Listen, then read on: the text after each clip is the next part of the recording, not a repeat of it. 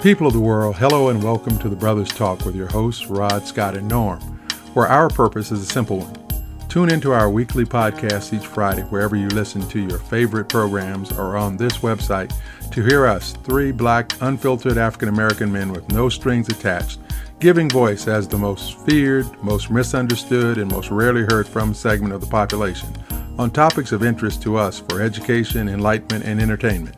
To reach us with your comments, questions, and suggestions, we're at The Brothers Talk on Twitter, The Brothers Talk on Instagram, the Facebook group of the same name, and if you care to share in more detail, hit us up at the email address thebrotherstalk at gmail.com. Also, stay tuned for details about our upcoming news and perspective show on Millennium TV's M24 streaming news station. Greetings once again, and we're glad to have you with us as we roll on with our commitment to keep the focus on Black economic empowerment and critical thinking. As always, we appreciate your time and your comments, and the Brothers Talk family keeps growing because you keep spreading the word. Our nationwide campaign, relaunching Black Wall Street nationwide, keeps gathering momentum because the emphasis continues to be on the personal accountability of each and every one of us doing our part to take control of our communities by launching and supporting Black businesses one household at a time. If you're new to the podcast, welcome into the mix. And if you want to know more about the positive impact that we've been blessed to have, check out our growing Facebook groups, hashtag Black Dollars Matter and relaunching Black Wall Street nationwide with over 4,000 members, where you will see dozens of stories of new Black entrepreneurs from across the spectrum in all kinds of businesses. So let's keep supporting Black businesses with our dollars and our lips because it's always a challenge, even without the pandemic. But we've been doing what we always do as a people. When things get tough, we lean on our faith and God makes a way, whether it's enslavement, Jim Crow, the fight for civil rights, mass incarceration, or the struggle to get coronavirus vaccines. And speaking of the vaccines, which is just one more example of a systemic structural racist nation, Let's keep pressing forward to get those shots and demanding that our governments do better, especially as it relates to our seniors who are the most at risk group and the most challenged by a system that should never have been so reliant on the internet in the first place. Check on our seniors and find out if and how you can help them get vaccinated. Remember, the sooner we all get vaccinated, the sooner we can begin getting together the way we used to and not endangering anyone else, especially our precious seniors. Remember, young people, that even though you're healthy, you just might be a carrier who's asymptomatic, but you could still infect the vulnerable among us. And you don't want to be the death of any of them. So let's do this, people. And also don't forget to buy black and put some money into black banks. And now my brothers in the struggle for critical thinking, Scott and Norm. Hi, family. Just to kind of uh, echo and piggyback on a couple of things that Rod just talked about. You got to go out there and get vaccine, get vaccinated be safe. Don't be selfish. Look out for your family and your friends and get vaccinated. Continue to support black businesses. We can't just keep talking about it. We got to be about it. We got to go out there. We got to support black businesses. That's the only way that I think we're going to be able to take control of our communities. Norm? And I'm going to just um, go on the political tip here and talk about our president and the coronavirus bill he just signed. They didn't give us the $15 minimum wage, which would have brought a lot of families and children out of poverty. They didn't give us that, people. We have to stay on these people. They didn't give us the $2,000. They're giving us $1,400. I don't know what that's going to do that really help families, but I know that that $15 would have done a lot more. Rod? This week, we're kicking off a series of episodes tackling the even more deleterious effects that the pandemic has exposed regarding the education of our kids. Now, it's no secret that even in the best of times, our kids are still bearing a lot of the brunt of the lasting effects of enslavement.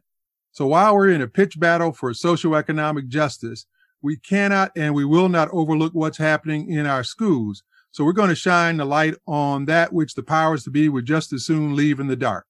To that end, we're very pleased to have as our special guest my good friend and sister in the ministry, Miss Dana Ockimey. As an educator for the past 18 years, she's experienced firsthand the impact of embracing and honoring the innate gifts and talents of all children. She currently serves as vice principal of Leonard V. Moore Middle School in Roselle, New Jersey. Her educational philosophy is every child has the potential to learn and achieve through positive relationship building, innovative teaching, and rigorous real world instruction. Sister Ockimey strives to develop a lifelong zeal for knowledge in all her students. She holds a Bachelor of Arts degree from Rutgers University and a Master of Arts in Educational Administration, as well as a Master of Arts in Christian Studies with an emphasis in youth ministry from Grand Canyon University, respectively. Additionally, she holds a master's certificate in project management from Stevens Institute of Technology. Sister Ockimey's focus in her leadership role is to empower all staff to educate every scholar with passion and purpose. Her daily mantra to the staff is remember why and be your students' inspiration.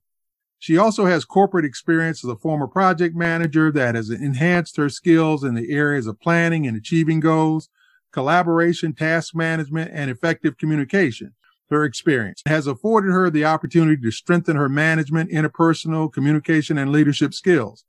Bottom line, Sister Ockimey is an educator and leader who strives to motivate, inspire, and encourage every student to strive for excellence in all that they do on their journey to achieve their dreams. Sister Dana, please say hello to the Brothers Talk family. I would like to say good afternoon to everyone. And it is definitely an honor and a privilege to be here to share with you and just have a good conversation about what we can do to continue to empower and enrich our youth.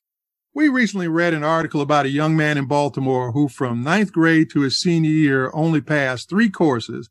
And now, instead of graduating, they're sending him back to ninth grade.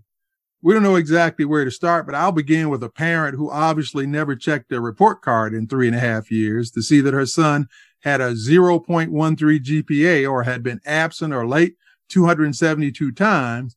But then there's the school that not only kept promoting him, but showed that he was almost in the top half of his class, ranking 62nd out of 120 students.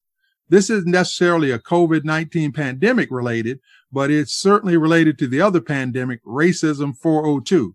So what do you say to a situation like this?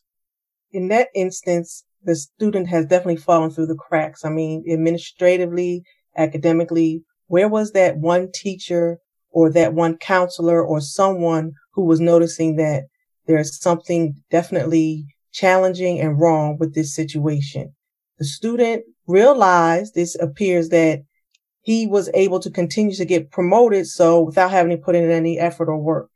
And when we don't embrace our students and take a personal interest in how we can further help them and assist them and build that relationship, then our students will fall through the crack.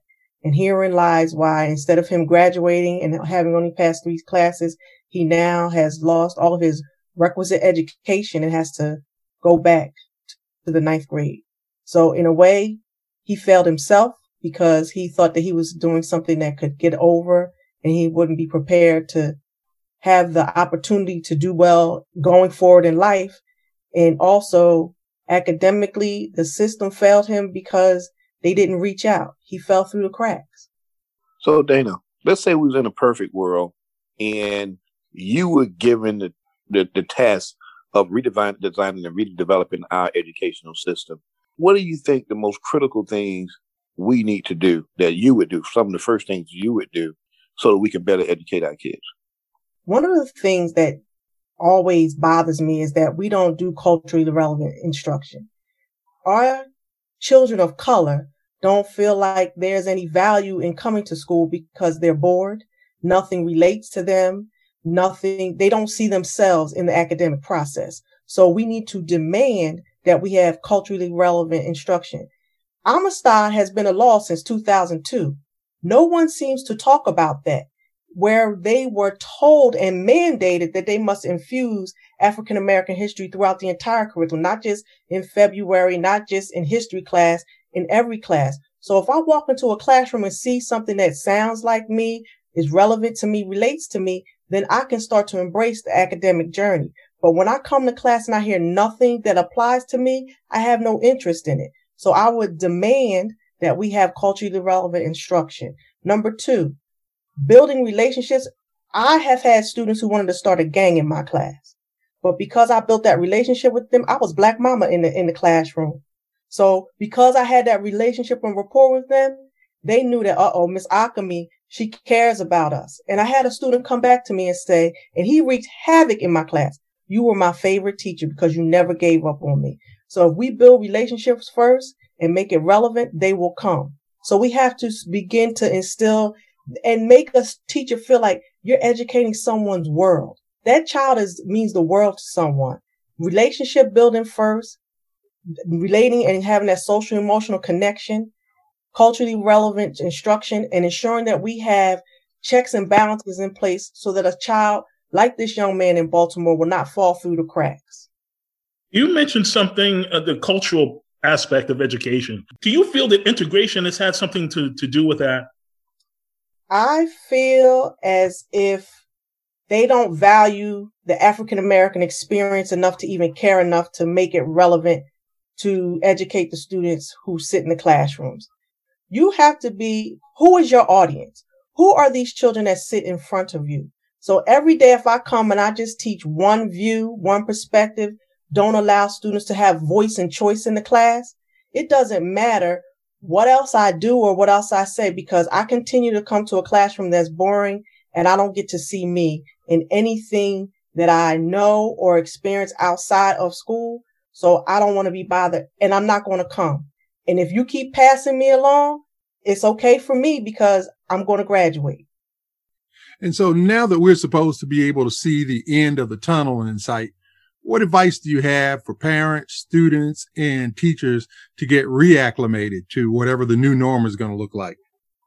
I think that we need to develop thinking about education differently. We seem like we're always trying to catch up. I think that we need to look at it as there will be some virtual learning as well as in-person learning because what if this happens again? So I think that some aspect of school may be four days in person and one day virtually so that we can continue to acclimate our students to the fact that you might do a hybrid. There might be some other situation where you have to learn how to manage your time better and be more self-driven and self-focused to be able to accomplish your academic goals. So a lot of people in the graduate world are getting their education online. So we have to begin to prepare our students for that. And I think that if we take this experience here as part of a learning experience for us and to reimagine how we teach, I think that it would help our students in the long run. You know, Dana, uh, I used to be a school teacher. Used to be a, used to be a high school math teacher. And one of the things that I was most disappointed about was the lack of support that I got from parents, the lack of parents participation. And Rod, first question, he asked you about the situation in Baltimore where this kid fell through the cracks. How do you think, have you thought about ways that, that the school systems, or how can we incentivize parents mm. to be more involved and more invested in their kids' education? This is always so, a challenge right? Uh, having our parents, a lot of parents in my district, I'll say they work. They have two and three jobs. So they can't come to our PTG meetings maybe at nighttime. So I think that we have to find a way to get the information out there. And so maybe in the morning we can have more morning meetings where maybe from 7 to 7:45 a.m. we meet with the parents. But it has to be something that they're interested in coming to. So you have to survey the parents, find out what what are the challenges? What, what do, how do you see your school? What would make it a better partnership and relationship for me to get more involved? Because I always tell students, your parents are your first advocates. I said, but I'm here to journey with you, but you need to share, you need to talk. So I think that we need to continue to survey the parents and offer more times that would be able to fit into their schedule of how they could come and partner with us. Have parent university. I want to institute in my school parent university. What does that parent university look like? Parent university looks like what are your interests? Interests. Also, if I have Creole and Haitian speaking families and Spanish families, we need to be able to communicate in their language as well. So we need to consider that. Can't just have everything sent home in English. It has to be in all of the language for the population that you educate. Have a parent university where you do fun things. You have a parent family night. You have an informational night. Bring them to and have one class. Here is a day in a class. Let's do a math problem. Let's do a math Olympics. Let's do something to get them involved. You got to partner with them. Let them know that you're here and have the best interest of their child. And I think that if they feel welcome and if you continue to meet them where they are, they'll come and the relationships will build. But it's going to take work and you have to be intentional and purposeful. You got to do it with intention and have a purpose. Wow, that that was that was really really on point. I, I really appreciate that answer. Good answer. Here in New Jersey, our schools are basically just as racially segregated today as they were 50 years ago. What are your thoughts? Yeah, yeah. It's very unfortunate. I think that it's hard. I, I don't even have a good answer for that, but I, I will say this. I know that there was one time that I tried to get into the Scotch Plains Fanwood educational system, and I said I wouldn't last two seconds because my mouth and my strength, because they fear someone coming in and trying to show them where they're not meeting the needs of their population that they educate. Fear causes us to still remain segregated. If we do a movement where we have to say, okay, you have to infuse certain things. There are certain things that we must do to educate our students to make it more relevant. I think that it would open up. But also education is political. You can't get your foot in the door in certain positions or opportunities unless you know someone. And if your skin color is not the correct color, it doesn't matter how educated you are, how much you know, your accolades, your successes. If you don't mix with the right person in the political position, you will be denied. Wow. Thank you, Dana, for helping us launch out into this first part of the conversation about the educational system. And we certainly want to have you back to continue to flesh out some more of those ideas because you've said some things that a family out there will see some things that they can actually engage in along with their own communities. We really, I really love that idea about the parent university. It's yeah. very creative. Our positive black experience for this week is a reminder to go and sign Dr. Walter Palmer's petition to have racism declared a national health emergency because the dire effects of 400 years of racism on nearly every aspect of our communities and in particular the extremely obvious impact COVID-19 on our health. The burden of racism in dealing with it continues to compromise our health in nearly every illness and disease and has made us more vulnerable and susceptible to coronavirus at much younger ages than those the CDC said should be the most at risk, which is those over 65. The stress of racism is gradually killing us, even when we do all the right things to preserve our health. So go to thewdpalmerfoundation.org to get more information, volunteer, donate, or get involved in some way but definitely sign the petition so that he can get the 1 million signatures and force the government to stop giving us the runaround about studying reparations and voter suppression while we're literally dying every day from the impact of racism on us. Thanks again to our special guest, Sister Dana Ockimey, and we look forward to you joining us again, as we said, with more info and updates about the educational efforts on behalf of our most precious cargo, our children. A quick heads up that you'll soon be able to catch more of us in the visual media that is streaming TV as we're back in production with M24 News. And we'll also soon be launching our very own YouTube channel. So stay tuned for more details. And as always, one more quick reminder that if you also want to share your thoughts with us, there's the Brothers Talk group on Facebook. And if you want information about our 12 point relaunching Black Wall Street nationwide plan or black businesses, you can also email us the brothers talk at gmail.com. Remember to follow us at the brothers talk on Twitter, brothers talk on Instagram, and like our Facebook page. God bless you all for your time and your support. And you will always have our absolute commitment that we'll never take it or you for granted. So remember, let's do better today because that's all we really have.